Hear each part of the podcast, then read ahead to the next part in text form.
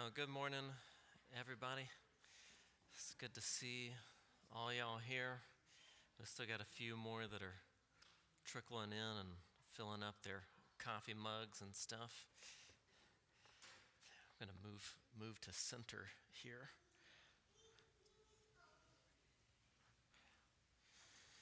So we, we've been in a section within Deuteronomy, which is chapters 9 through 11.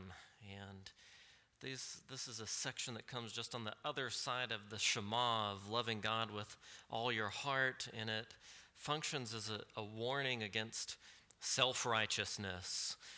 And the way this section works, we started to look at it uh, last week, is that the Lord explains to the Israelites when you enter into the land, don't say it's because of my righteousness that I ended up here in the land. So he warns them against self righteousness, tells them the reason you shouldn't be self righteous is because, you know, remember you guys' track record. You're stiff necked, you're rebellious, uh, you're, not, you're not a righteous people in and of yourselves.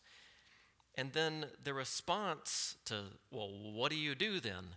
Well, the response to not being self righteous is to be righteous, which might sound kind of funny to your ears at first, but you see what's missing there is self. Self is gone. The, the righteousness is coming from somewhere else that isn't self. And that's tied up in this phrase where Moses is telling them in his sermon to circumcise your hearts, which he's pointing out that you don't have the righteousness in you to do this. Uh, you, you, the problem is that you don't have a circumcised heart, and I'm commanding you to do something that you can't do, which is, you know, leading them toward his conclusion at the end of the book, which is telling them, you know, the, the Lord will circumcise your hearts. It, he, he's going to complete in you what he has commanded you to do in your place and for you. Now, when we talk about this concept of self righteousness, there's a, a word that we don't find in the Bible that we use ourselves. It starts with an L, nobody likes to hear it or be called it. The dirty L word legalist. Now, that's a word that's you know, it's not in scripture, so we can't like look up, you know, the Hebrew or Greek word and then say, well, it just means this. You know, it's, it's our word and we, we give definition to it. So it ends up getting used in a lot of different ways. If you guys were to try to define legalism, what is it? What is legalism? Uh, strict adherence to the law. I wonder some other things that come, come to mind when you think about trying to define what, what is legalism.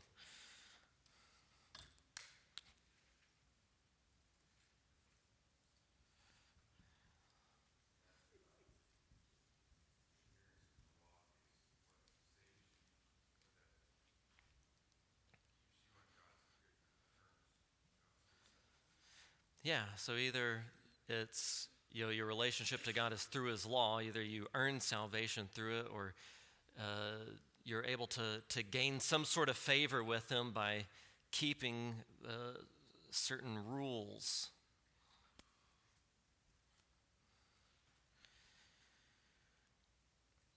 One way that this comes up is well in back in Deuteronomy 9:4 as we looked at that you know, Moses is warning them when you get into the land, don't say it's because of our righteousness. So, one way you can look at legalism is it, it is this you know, thinking and attitude that says it's because of how I live that God blesses me.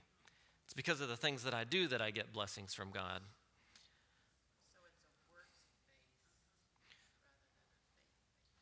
Yeah, it's works based rather than you know faith and grace based. Yeah. Uh, there's also that other side in Romans 6 where they say, okay, so salvation isn't of works, but it's of grace. So the more that I sin, the more that God will show his grace to me. So I'll actually make God look more gracious by sinning more. And he says, so should we go on sinning that grace may abound? Right. And that's, that's the other side of legalism. It says, it doesn't matter how I live, God is still going to bless me. And I think that's where this uh, it gets a little bit more complex in your mind because you see what comple- the, the complexity of legalism is. It either says uh, I obey the law or I don't obey the law. It does both of those. Hey, Charles? Yeah. Isn't it- there's a, there's another facet to this too, of, of legalism that isn't rooted even in God's law so much as man's own law, man's own assessment of what is good and what is evil and what is right and what is wrong. I do my thing and God is pleased with me. Yeah. Legalism isn't necessarily tied to God's law, but it's tied to man making up laws himself. Uh, it's through distorting this relationship to you don't look at you know God's law and say, well, law is legalistic in the Bible. Uh, it, it's not. God's law is not legalistic, but man can distort his relationship to God through the law or making up other laws or misunderstanding uh, the law. Uh, one of the ways that comes out, some people say, well, it's, it's not about religion, but it's about a relationship with Christ. Which, what they're saying, that word religion just means devotion to God. So they're saying, well, it's not about devotion to God, it's just about a relationship with Christ. And what they conclude is, therefore, you know, I, I don't need to, to gather with the church. I don't really need other believers in my life. Just that I have this personal relationship with God is enough. It doesn't matter if I obey Him, any of these sort of things. That's typically how that phrase gets used, which I think Paul rebukes that concept when he addresses Timothy in 2 Timothy 3 5. He says they, they have a, an appearance of godliness, but they deny the power of it. Which the idea behind that is, you know, it's something that it, it looks godly, it sounds godly, but you don't actually see the power of a life that's being transformed by God's word. So then, Charles, with that, could you also equate that legalism has a element of self-worship? Because if I'm able to obtain to, you know, this kind of a standard, then you kind of boast yourself, you know, boost yourself Yeah. up versus a humility would worship the one that's giving you everything. So, I don't know, I was just Yeah.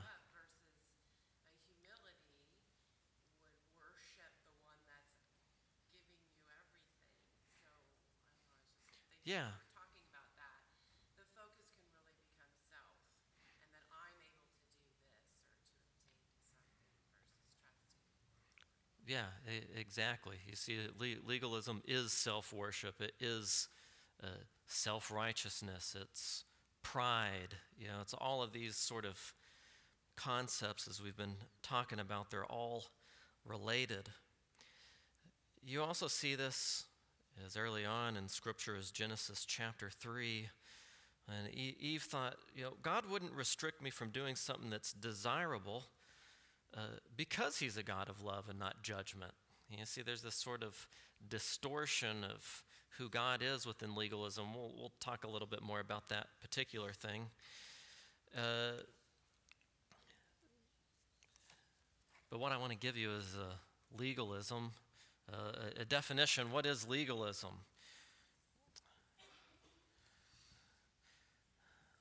Legalism separates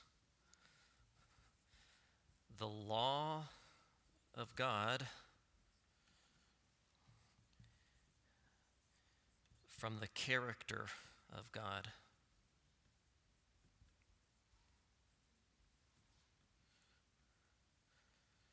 How would you sum up God's character in, in one word that starts with a G and ends with ud? I kind of narrowed in your options there. So, God's character is good, therefore, his law is good. You know, God is the good standard that everybody is to, to live by and to, to image, therefore, his, his law instruction is good. You remember back in Genesis 3, the Satan sought to separate the law of God and the character of God when he asked Eve, you know, did God actually say, You shall not eat of any tree in the garden? Now, you know, isn't he restrictive? Doesn't he hold out on good things from you? You know, he's challenging his good character in that. And then he totally contradicts God's law after questioning his character. In Genesis 3 5, he says, You will not surely die. And I said, God's law isn't so good that he would actually carry it out. Like when he says you will surely die, he doesn't really mean that. He won't actually cause you to die if you do this. He says, For God knows that when you eat of it, your eyes will be opened and you will be like God, knowing good and evil. So you think this is like when you go to buy a, a car that's actually a lemon. Like it, it, looks like a, a promotion, you know, but it's actually a demotion. You know, it looks like an upgrade, but it's actually a downgrade. And that's exactly what Satan had done here. That their eyes being opened and knowing good and evil was not an upgrade in life. It was not a promotion, it was a, a demotion. And so the first statement that Satan makes, it's, a, it's an attack on the goodness of God's law. And the second is on the, the goodness of his character. You see that? He's separating those things out and questioning and contradicting God's goodness. Which perhaps we understand this in how the word legalism is often used. People say, well, you're being legalistic, which what they often mean by that is like you're being restrictive. And all you said was, like, I just think I, sh- I, I want to go to church rather than go watch this movie. They're like, oh, you're so legalistic. And uh, obviously, you recognize something's off there, but usually the people that are the most concerned about legalism are the legalist. So this is, this is the irony. You can be legalistic about not being legalistic. That, and that's part of why this thing is so tricky to discern in ourselves. Now, going back to the example of Eve and the garden, you can see that there was this element in which she was a legalist who saw God only as a lawgiver who held out on good gifts. It's like that's all he is as a lawgiver, and he's restrictive and he holds out on, on good things. But there's this other side of legalism that sometimes we refer to it as uh, antinomianism. It's people say, you know, following God's law doesn't matter. They're the anti law sort of people. But you see, at the same time, Eve was also that. Uh, she was antinomian because she thought following God's law wasn't that good. So, what happened in the garden was Satan made a divorce between God's good will and his good character. She failed to see that God was actually good in his generosity. I mean, think about it. You're, uh, everything in all of creation you're allowed to enjoy except one thing. And the only thing you're not to do with it is eat it. Like you, you could punch it, you could kick it, you could throw it, you just couldn't eat it. You, I guess you could feed it to other animals too or something. It just wasn't for you. But you had everything else on the entire planet to enjoy. Uh, God wasn't being tight fisted with his gifts towards Adam and Eve. So, what legalism does, it, it separates the law of God from the character of God. And what Eve saw was part of God's law, but she lost sight of God Himself. Because you remember, she, she actually misquotes uh, what the command was, and Adam should have interjected instead of being a passive Adam and done something about it, but he, he failed to do that. As you know, Christianity is not law based. Ultimately, it's it's God based. And God's good law comes from his good character, and you can't separate those two from one another. You can't separate uh, his instruction from his character. And I think part of what's also kind of tricky about studying this and thinking it through is people usually mishear the word law. They think that it's rules. But the, the word law doesn't mean rules, it means instruction, which the first five books of the Bible, the book of the law, is the book of instruction. It's the foundational instruction for the rest of the Bible. The Torah, that's the word that we translate as law, it, it means instruction. So when you look at the Hebrew scriptures, you have you know, the, the law, Torah, instruction. They have the prophets, and what, what did the prophets do? They preached and prayed their Bible. And their Bible was the book of Moses. And then that other section, the writings, we have books like the Psalms, Proverbs. That's a book about uh, it, enjoying the book of the law. It was enjoying God's instruction. Which you see, his instruction isn't something that's restrictive or legalistic, but it's something that, that gives freedom. It's something that gives joy. It's something to be enjoyed. Sinclair Ferguson, in his book, The Whole Christ, as he addresses this sort of issue of legalism, he says, The legalism that distorts grace is also the legalism that distorts law from its God given character and function, and beneath that has distorted the character of the God who gave it.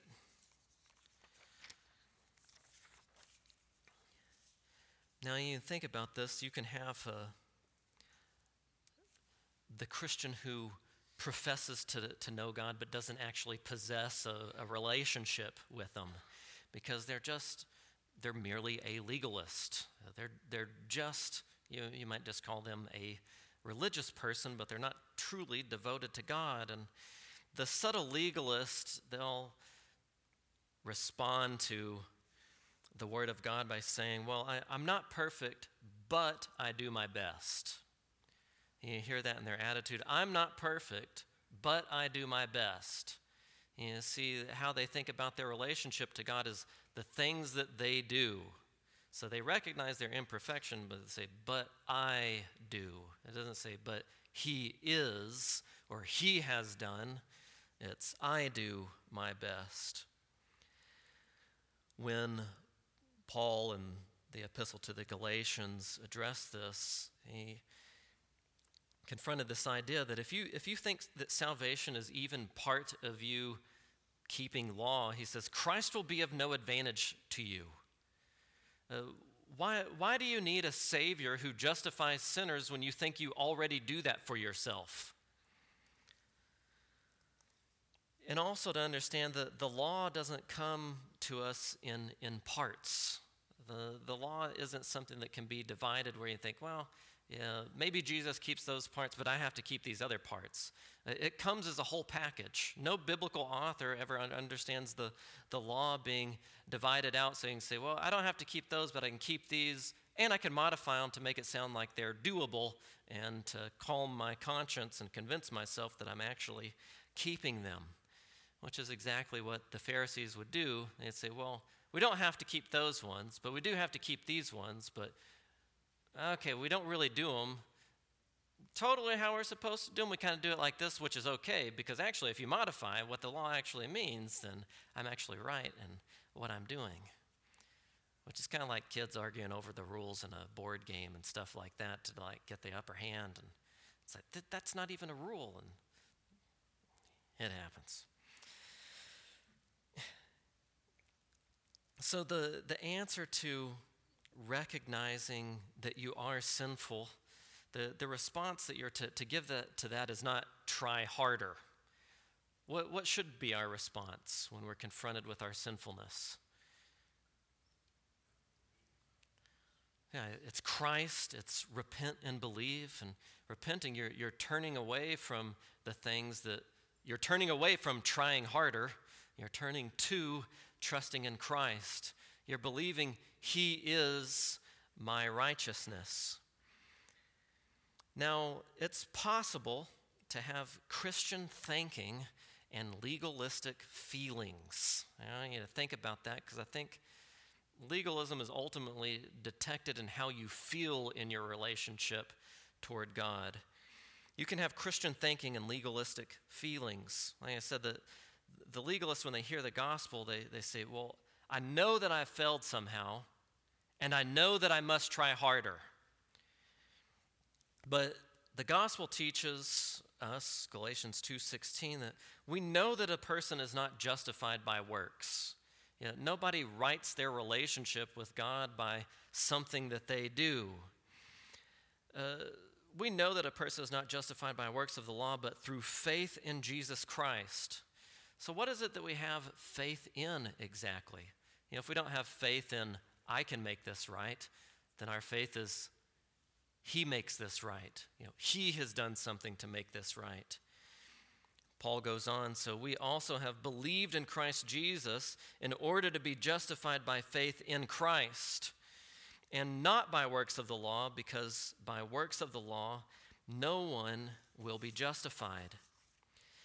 So, a very simple way to think about the difference between legalism and biblical Christianity is legalism, it starts with you down here, and you look at your relationship to God through His law somehow. I'm going to run out of room here. So here's legalism right here. You see, you and the way that I relate to God is God's law. You, you say, I keep it, therefore I'm okay with God, or I don't keep it, and His grace abounds anyway, and I just magnify how great He is by Him forgiving somebody as rotten as me. Both of those are legalism. What do you think is the correct way to see our relationship to God if it's not through law? Somebody be bold. By grace and through faith, God has accomplished for us what we could not accomplish, and we receive all of that as a It's by grace through faith in Christ alone, which is a very different attitude. You know, when we look at this, you know, idea, you know, I, I deserve death, I lack righteousness. We don't say, well, okay, I'll, I'll try harder at law keeping. And you say, well, Christ did the law keeping for me. Uh, he died for the ungodly, and I can be counted righteous in him. You know, how was our forefather Abraham? Was he righteous because of he got circumcised? I mean, which came first? That God said that he was counted righteous because he believed in him, or he was circumcised? Yeah, was it, his faith came first. You know, it was he, he believed God and God counted it to him as righteousness. And then later on down the road, he was circumcised and there was the almost sacrifice of his son Isaac, and all of those other things happened. But the reason that he walked with God was not to get a relationship with him. He didn't say, okay, I'll do the stuff that you say so that I can work my way up to you. Saying, I already have this relationship with you, so I'm going to walk with you. Those are two very different sort of things. I wanted to continue to kind of elaborate on this concept as we return back to Deuteronomy 10 12. We're going to Deuteronomy chapter 10, verse 12. And Moses, in his sermon here, moves from, after warning them to, to not be self righteous, to he commands them to be righteous, to circumcise their hearts. So let's start reading through this and we'll discuss what it is to be righteous. So now, Israel, what does Yahweh your God ask from you? But to fear Yahweh your God, to walk in all his ways and love him, and to serve Yahweh your God with all your heart and with all your soul, and to keep the commandments of Yahweh and his statutes, which I am commanding you today for your good. Behold, to Yahweh your God belong heaven and the highest heavens, the earth and all that is in it. Yet on your fathers did Yahweh set his affection to love them, and he chose their seed after them, even you above all peoples, as it is this day. So circumcise your heart and stiffen your neck no longer. For Yahweh your God is the God of gods and the Lord of lords, the great, the mighty, and the fearsome God, who does not show partiality nor take a bribe. He executes justice for the orphan and the widow and shows love for the sojourner by giving him food and clothing. So show love for the sojourner, for you were sojourners in the land of Egypt. Yahweh your God you shall fear, him you shall serve, and to him you shall cling, and by his name you shall swear. He is your praise, and He is your God who has done these great and fearsome things for you, which your eyes have seen. Your fathers went down to Egypt, 70 persons in all, And now Yahweh your God has made you as numerous as the stars of heaven. You shall therefore love Yahweh your God and keep his charge, his statutes, his judgments, and his commandments all your days. So know this day that I am not speaking with your sons who have not known and who have not seen the discipline of Yahweh your God, his greatness, his strong hand, and his outstretched arm, and his signs and his works which he did in the midst of Egypt to Pharaoh the king of Egypt and to all his land, and what he did to Egypt's army, to its horses and its chariots, when he made the water of the Red Sea to engulf them while they were pursuing you. And Yahweh made them perish utterly. And what he did to you in the wilderness until you came to this place, and what he did to Dathan and Abiram, the sons of Eliab, the son of Reuben, when the earth opened its mouth and swallowed them their households, their tents, and every living thing that followed them among all Israel. But your own eyes have seen all the great work of Yahweh which he did. You shall therefore keep every commandment which I am commanding you today, so that you may be strong and go in and possess the land into which you are about to cross to possess it, so that you may prolong your days on the land which Yahweh swore to your fathers to give to them and to their seed a land flowing with milk and honey. For the land into which you are entering to possess it is not like the land of Egypt from which you came, where you used to sow your seed and water it with your foot like a vegetable garden. But the land into which you're about to cross to possess it, a land of hills and valleys, drinks water from the rain of heaven, a land for which Yahweh your God cares. The eyes of Yahweh your God are always on it from the beginning even to the end of the year. And it will be that if you listen obediently to my commandments, which I am commanding you today, to love Yahweh your God and to serve him with all your heart and all your soul, that I, Yahweh, will give the rain for your land in its season, the early and the late rains, that you may gather in your grain and your new wine and your oil. And I will give grass in your fields for your cattle, and you will eat and be satisfied. Beware lest your hearts be deceived, and you turn away and serve other gods and worship them. And the anger of Yahweh be kindled against you, and he will shut up the heavens so there, there will be no rain, and the ground will not yield its fruit, and you will perish quickly from the good land which Yahweh is giving you.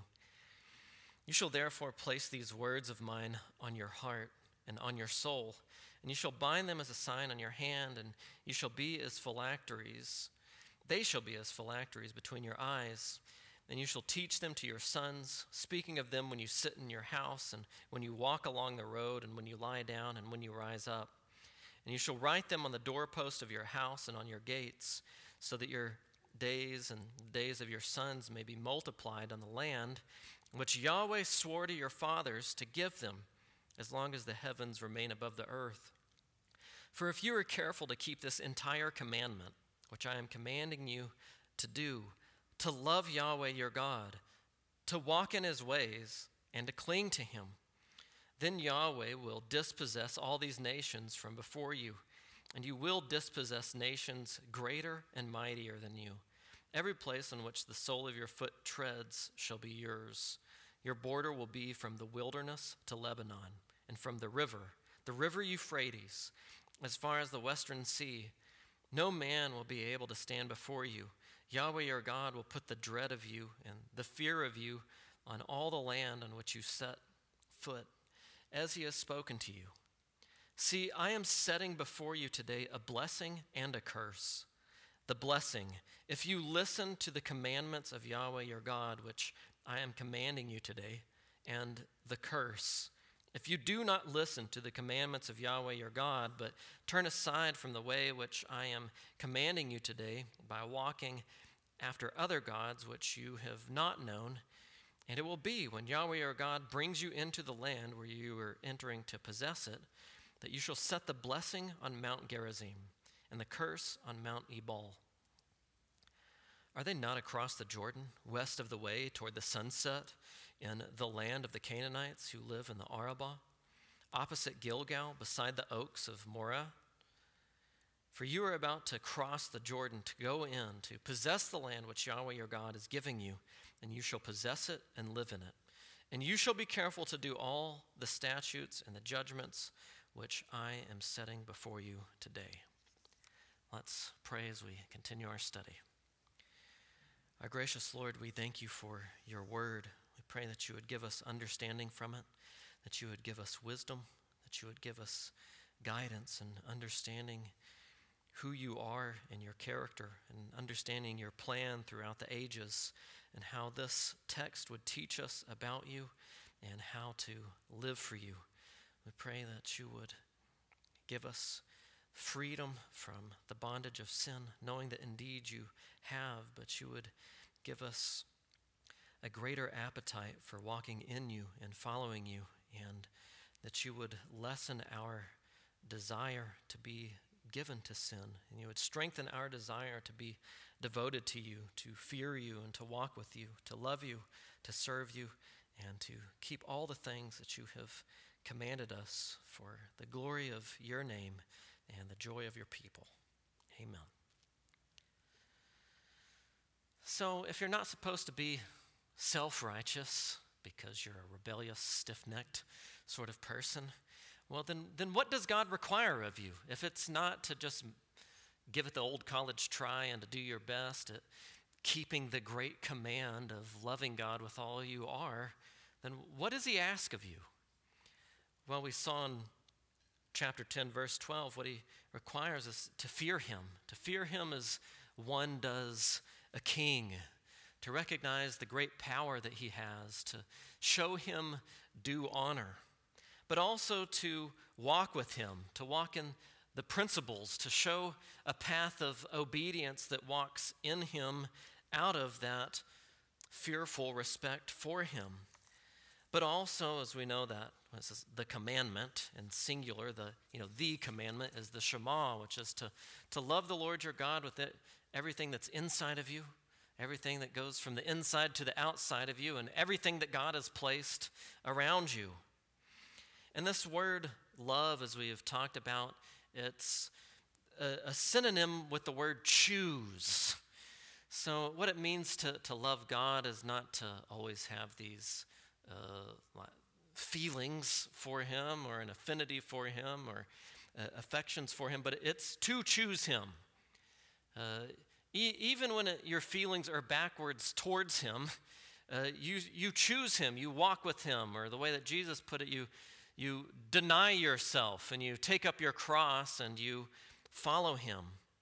And that loving Him and choosing Him works itself out in serving Him with a, a total devotion. It's a devotion that's undivided.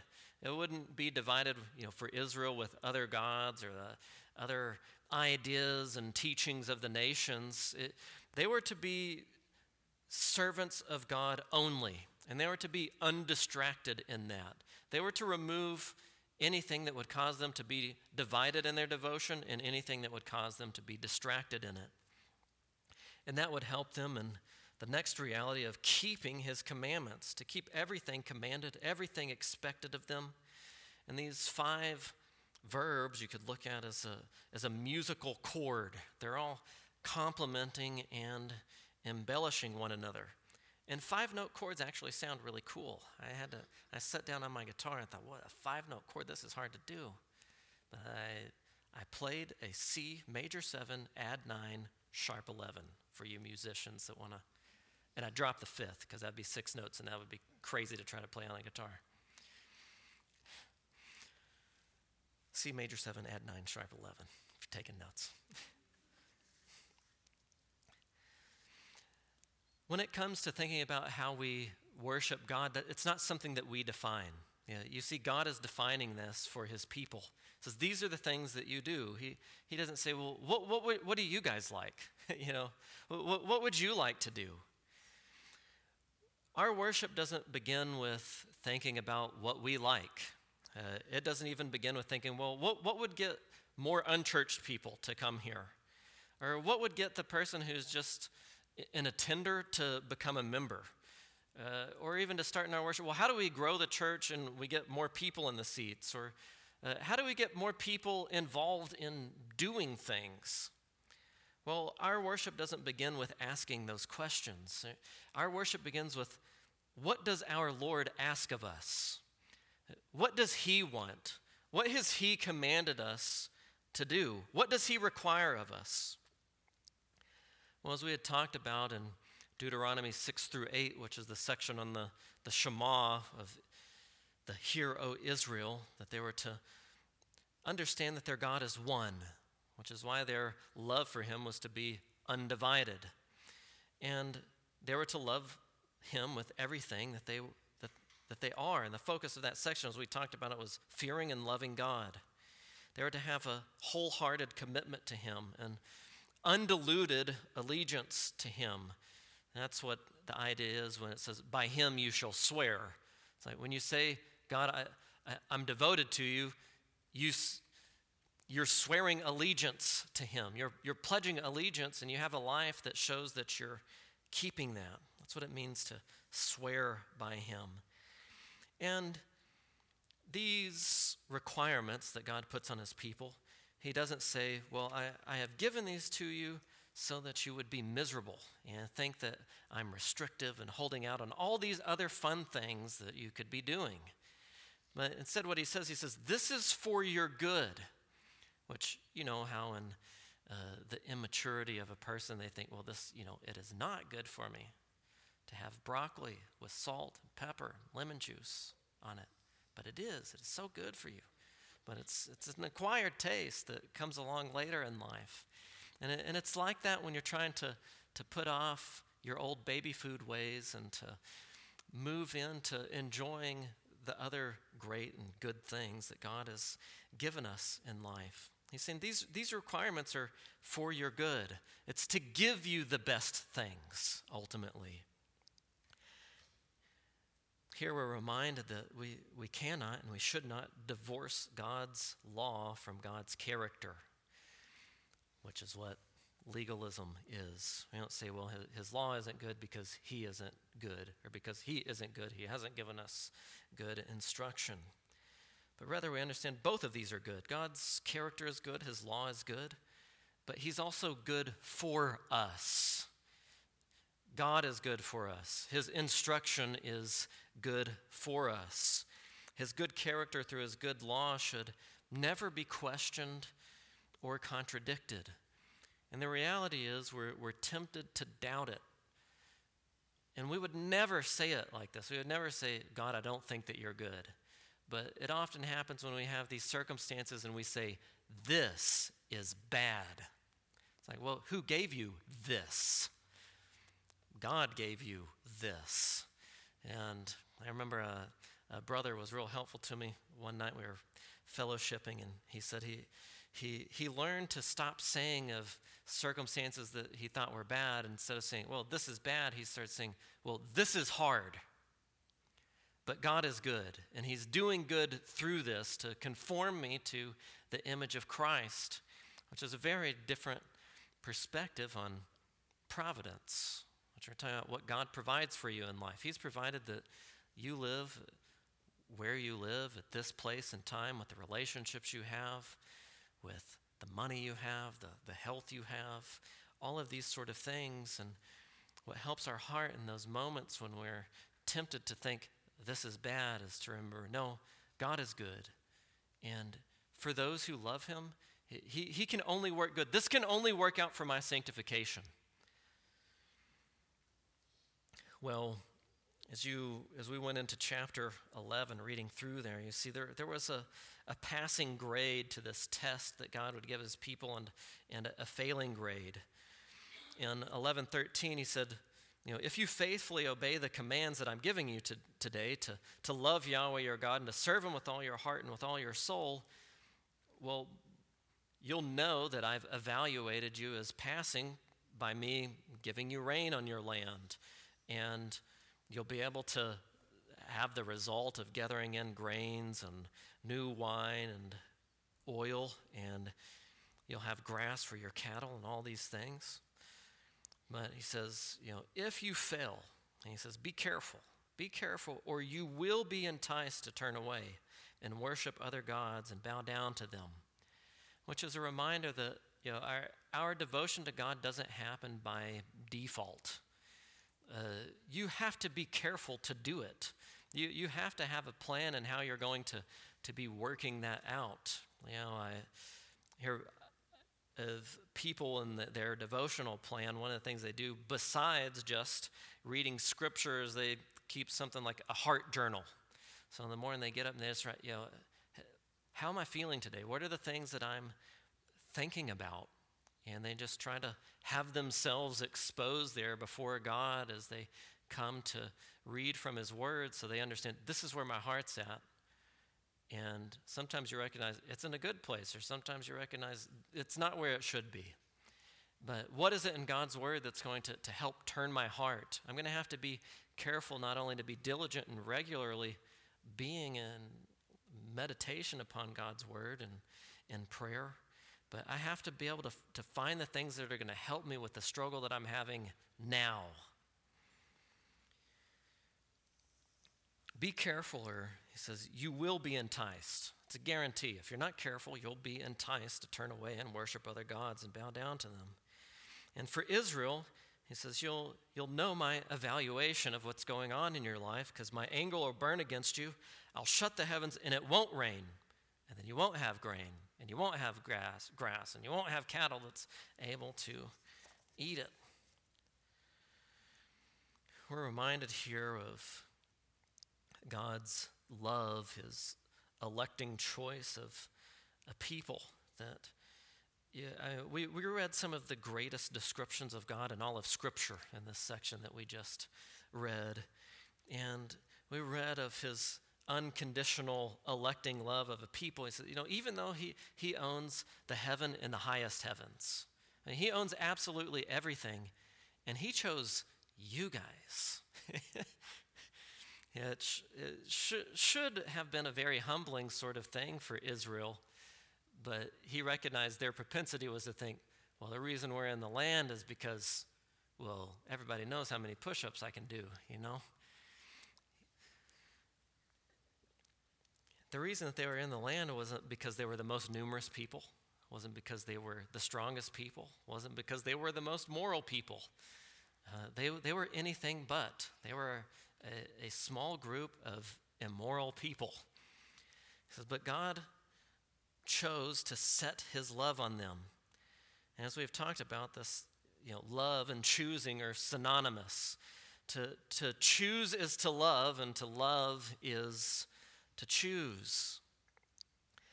And what's being communicated here is if God has loved you and chosen you like this, you should love him and choose him like this.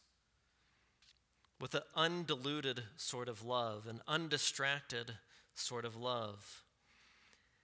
And this brings you to a point in the, you know, hearing this sermon where I'm talking about Moses' sermon. You're just in a discipleship training class. I'll do a sermon later, which means you're, you're uh, permitted to ask questions or you interrupt, which wouldn't be interrupting. It would just be part of how this class works.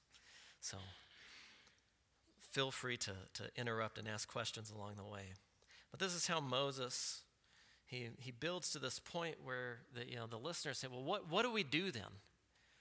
Uh, how, how can we you know, have these good results? How can we enjoy these blessings? And he says, circumcise your hearts. What you think about, you're reading your Bible in order from Genesis to Deuteronomy, and you're hearing this for the first time. This sounds super weird. Now, you think with this metaphor here, None of the men who are standing before Moses at this moment had ever been circumcised. They're, they're the children of the rebellious generation who, who did not obey Yahweh at all. And so they weren't, they're, they're actually, they're not going to get circumcised until we get to Joshua chapter 5. And it'll say what I just told you. It's like they were of the rebellious generations and their parents didn't obey them. And that's why they're all circumcised. They had to get circumcised when they were much older. But the picture, the picture here is really ironic because their fathers who came out of Egypt, you know, they had apparently all been circumcised externally when they had celebrated the first Passover. But their faithlessness proved that it was only an external act. That's all that it was. But this next generation, remember we, when we went through the book of Numbers, we saw there was the faithless generation, and you see this faithful generation who you have Phineas as priest, who was zealous for the righteousness of Yahweh. That people, this next generation, this new generation, the people that are standing before Moses right now, they're all physically uncircumcised, but because they had been faithful to, to Yahweh, even in face of the apostasy that took place of, at Baal Peor, they actually had proved themselves to be of circumcised heart. So there's people among them who had, it's like, well, why were they different than the people? There were people that externally did what God said, but now you have people who externally hadn't done what he had said yet, but internally they had. And that changed everything about how they lived. So we see here this command to circumcise your hearts. It, it wasn't about the external circumcision, which was the sign of the Abrahamic covenant, but it was referring to something that's internal and spiritual. And that sign of the Abrahamic covenant was a, a teaching tool toward that to remind them that this is what you need. Like it talks about in Romans 2 when it's, it's specifically addressing Jews. He says, you know, a Jew isn't just merely one outwardly, but inwardly. The whole point of your nation was to be this people who has a, a love for God. And so he tells them, this is how you can love God with all your heart. Circumcise your heart. Now, what's the problem here? Yeah, you can't do it. it it's, it's talking about something that you, you cannot see it and you, you cannot touch it it's immaterial. Like, well, how, how do you do that? And he says, there, there's this, so here's the problem. You, you can't circumcise your heart and you're self righteous, but God wants you to be righteous and circumcise your heart. So that's the solution. But the solution with man, it is impossible. But with God, all things are possible. So Moses, he recognizes the problem and he's pointing out the problem to them, which is exactly what the law is intended to do. It's pointing out the problem. But he's also telling them of the solution later on. This is Deuteronomy 30, verse 6. I often remind you of this because it would be terrible for me to leave this as a cliffhanger for weeks and weeks and weeks. Deuteronomy 30, verse 6, he says, Moreover, Yahweh your God will circumcise your heart I imagine that, you know, Dave keeps preaching this sermon and telling you to do something that's totally impossible and you're just in despair and like, I don't know how this is going to work. This is bad. And finally, at the end, he says, God's going to do it for you. You're like, yeah. Moreover, Yahweh your God will circumcise your heart and the heart of your seed to love Yahweh your God with all your heart and with all your soul so that you may live which is the whole point of the law. It's all pointing toward this, but it's all pointing towards well, who's the one who actually keeps all the commandments?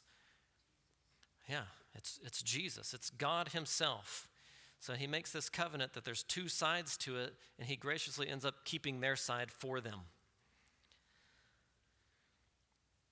This also then directs the, the person who has come to know God, and there's these key priorities. If they have a heart that truly loves God, they live in light of who He is, which means they love the sojourner. You know, if you love God, you're going to love your neighbor, which involves the sojourner. So, well, what, what motivates the, you know, the Israelite to love another sojourner? He says, Such were all of you. uh, Remember, you were once a sojourner, but why aren't you a sojourner anymore? God was gracious to you.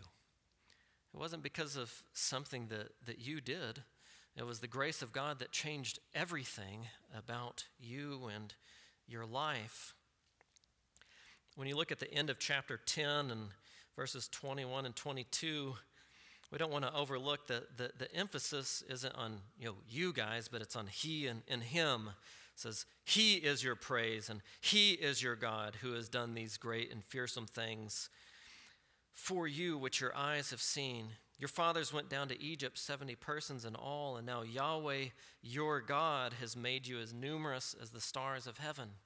So the reason these things went forward wasn't because you guys were so good at keeping the Mosaic covenant, but the reason it's gone forward is because I'm keeping my promise in the Abrahamic covenant. We should never think in the Christian life that, well, if I do X, Y, and Z, oh, yes, sir, Andrew. Well, you did, but it's okay. I said that you could. I gave you permission.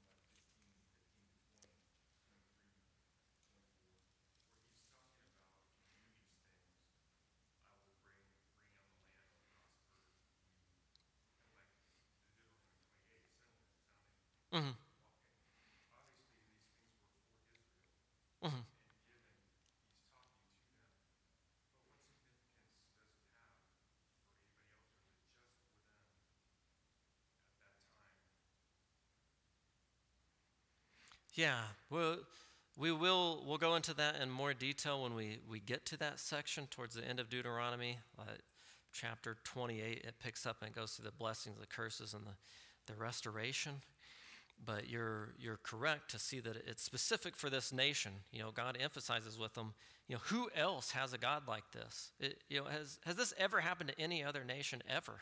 Is there any nation that has been given laws as righteous as this? So you see it, it's specific to Israel in that, but the way that the, the blessing and the curses end up functioning is like a spiritual barometer for uh, the, the corporate entity of Israel. So you see when uh, they're obeying and things are going well, it's raining. When they're not doing well, it's not raining. And so if you keep up with those list of things, actually the the uh, foundation of it all is in Leviticus 26, which we went through. But it's like anytime you see any of the, the blessings happening, you're like, man, Solomon is doing pretty good right now, and things are going well. But then when things take a turn for the worst and there's disobedience, like you could think back even just to the fall of David, you know, once there was, you know, sin in him as the king representative of all the people, then you start seeing the curses happening. And you see them, you know, especially unfold in Jeremiah in Lamentations, which will kind of totally change how you hear that phrase, great is thy faithfulness, because what Jeremiah is lamenting there, he says, You remember back in Leviticus 26 when God said, If you turn from him, you would eat your own children? He says, You're doing it now. He's faithful. But he's also reminding at the same time, he's also going to be faithful to bring the restoration that he's promised. He's promised to be, bring the blessing.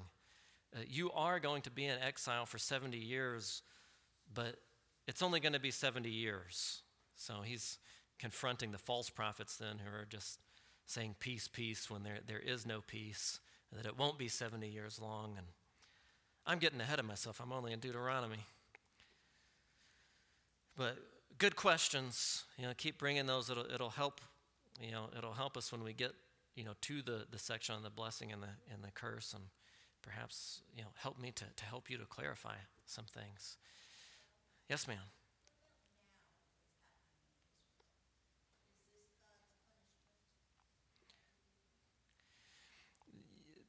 That's one of those things that I think we, we can't conclude if what's happening in Israel is God's punishment necessarily. Like we, we recognize that uh, when you move on in your Bible, that, that God doesn't cancel his plan with, with Israel.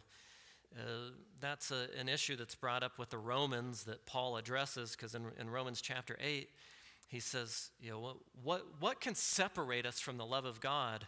And you have some of the Romans thinking, well, being a Jew could do it. Said, look, they, they crucified the Christ, and what do they have to do with them anymore? And so Paul says, don't think that at all. He says, being a Jew can't separate you from God. Even he said, I would, I would go to hell for my own brethren. God hasn't canceled his calling with them. The, the, the, the calling of Israel is irrevocable. And he also says, and by the way, people, I'm a Jew. so don't think being a Jew can cut you off from God or he's canceled his plans. But he says, uh, because of their disobedience, now we live in the time of the Gentiles where Gentiles are grafted into the Abrahamic blessing. But it doesn't mean that he just dropped everything uh, from Israel or that he just magically turned you into an Israelite. You know, you still stayed as you are, but you joined in the blessing and the values that that nation was supposed to have. And so today, we, we see the nation of Israel is still on the map, but there are some people that you don't read about from the ancient Near East that aren't around, like Girgashites, Perizzites. I mean, you look for them and you're like, you check their Facebook status thing. I know you don't do that. I don't do that either, but you won't find one, but you will find an Israelite. It's like, well, why is that? Why, why are all the other ones gone, but only, only the Israelites are still around? It's like, well, God's keeping his promise. They're, they're still his chosen people, but being chosen doesn't mean that they're the most holy or obedient people. And you see that as you keep from, from Exodus onward, he calls them, you know, loved and chosen. You're like, man, these people are wretched, you know? And then even after like the golden calf incident, he still refers to them as loved and, and chosen. Like, well, how can this be? It's like, well, he, he has a plan for that nation to bring blessing to, to all nations. And that's you know, fulfilled in Christ ultimately. In Isaiah, the prophet, it starts referring to this singular individual as Israel. It starts calling the suffering servant is Israel. And so he says to the nation, he says, you know, all of, all of you are blind and deaf. But this Israel, he can see and he can hear and he can open your eyes. And so when he shows up in the Gospels, there's a sense in which we see you know, this is what Israel was always supposed to be, but he's being it for them to make them what they should be. And we talk about this uh, theological concept as corporate solidarity, or there's the, the one who represents the many. See, Christ is representing all his people and what they're supposed to be, but then he also brings them into that family and transforms them into what they're supposed to be as well. You look like you have a question, Anya. All right. Yeah, Corey.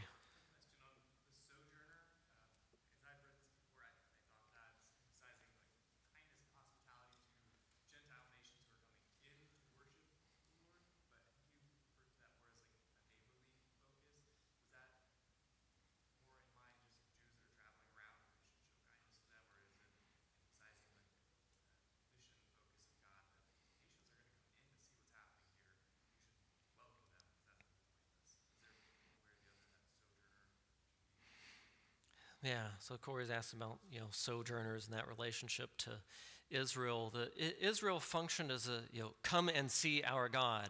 You know they're traveling around in the wilderness and all the people are living in the mountains. It's a small place. They can see what's going on. When you have a ginormous pillar of fire, pillar of cloud, like pe- people take notice of stuff like that, and like, what is going on with these people? But they see that their worship is like their worship, but it's different. You know, they're not trying to move toward and earn something with their God, but their God's coming toward them instead. But they also recognize, and He's coming for us. So we got to stop these people. So the evangelistic mission of Israel as a nation at this point, and uh, you know, in the First Testament, for the nations to come and see. And so you'd have a sojourner or a foreigner. So a sojourner would be somebody who's just passing through. They're not in, intending to become a part of the nation of Israel. He says there, there's a way that you're to, to treat that person who's temporarily going to be among you.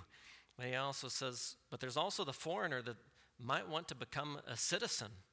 He says the, the law is going to apply the same. They're, they will also have to be circumcised. I'm not going to have you know different requirements or different festivals than them to where it's like, well, you guys have to, you guys celebrate the Passover, but they can't be at the table with you. says they'll also have to join in everything that your nation is to be about as well. But at this time in their infancy, you think about this with you know, a kid, you, you, you have a little kid and you don't want them to hang around, you know, some other kid that's a bad influence. It's like when politics and science hang out. You know, they, they always come back with some like really corrupt stuff. That's a whole nother issue. But, anyways, the, God's protecting you know, his, his, infant people from you know, the bad kids in the neighborhood. And so he's, he, he won't even let them eat the same food as those other kids. And it's like, well, what do you mean we can't have peanut butter and jelly? Is it like unhealthy or something?